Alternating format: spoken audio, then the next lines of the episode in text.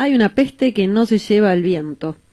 Hace apenas dos semanas eh, se supo en Comodoro Rivadavia, por un dato periodístico, no por una investigación judicial,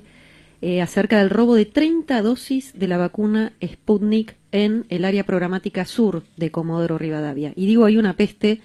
porque vivimos tiempos de pandemia, pero la pandemia excede eh, la cuestión del coronavirus y esto que está afectando al mundo, al mundo entero, ¿no? A Comodoro Rivadavia, por supuesto, que no queda exenta la provincia de Chubut.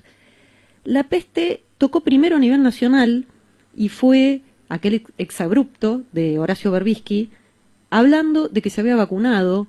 con eh, que lo habían llamado por teléfono y que su propio amigo, el entonces ministro de Salud, Ginés González García, le había dicho que podía vacunarse sin estar en ningún tipo de listado, sin seguir ningún tipo de protocolo nacional.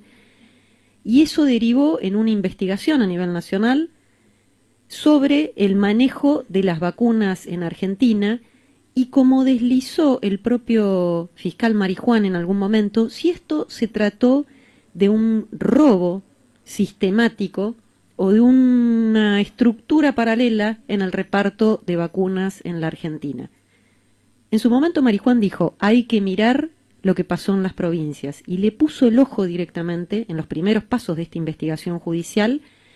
a la intención de ver si esto respondía a un sistema. Si no solamente se trataba de un lote de 3.000 dosis, como en su momento dijo Ginés González, que se había guardado este, para poder político, para algunos periodistas, sino si realmente acá había un modus operandi que se replicaba en las provincias. Pasó muy poquito de ese planteo de Marijuán hasta que saltó este inconveniente, este robo en el área programática sur eh, de la provincia de Chubut y que demostró un paralelo entre ambos, entre ambas situaciones. Y digo,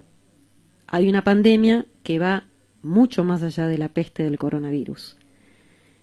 Empezó en Comodoro Rivadavia una investigación judicial que primero tuvieron los fiscales del fuero provincial y que hoy está ya en el fuero federal, que hoy ya genera 23 eh, declaraciones dentro del fuero federal, en donde por ahí ya están pasando eh, Miriam Monasterolo, a cargo del área programática sur, está pasando el ministro de Salud de la provincia de Chubut, Fabián Puratich, pasó ya el director del hospital regional, el doctor Wasserman, algunos en calidad de testigo y otros eh, pasando que pasarán por una indagatoria que es el secretario general del sindicato de los camioneros eh, de la provincia de Chubut, que es Jorge Taboada, incluido también en esta causa porque el robo de vacunas está en Chubut directamente vinculado al gremio de los camioneros. Y mi pregunta es, ¿fue el único gremialista que logró vacunarse? ¿Hubo realmente en la provincia de Chubut un modus operandi similar al que ocurrió a nivel nacional y que terminó con la denuncia del entonces ministro de Salud, Ginés González García, me impactó mucho más que el hecho, que es un hecho que por supuesto debe tener castigo y que investiga la justicia, algunas defensas que escuché al ministro de Salud eh, por parte de algunos referentes minimizando esta situación.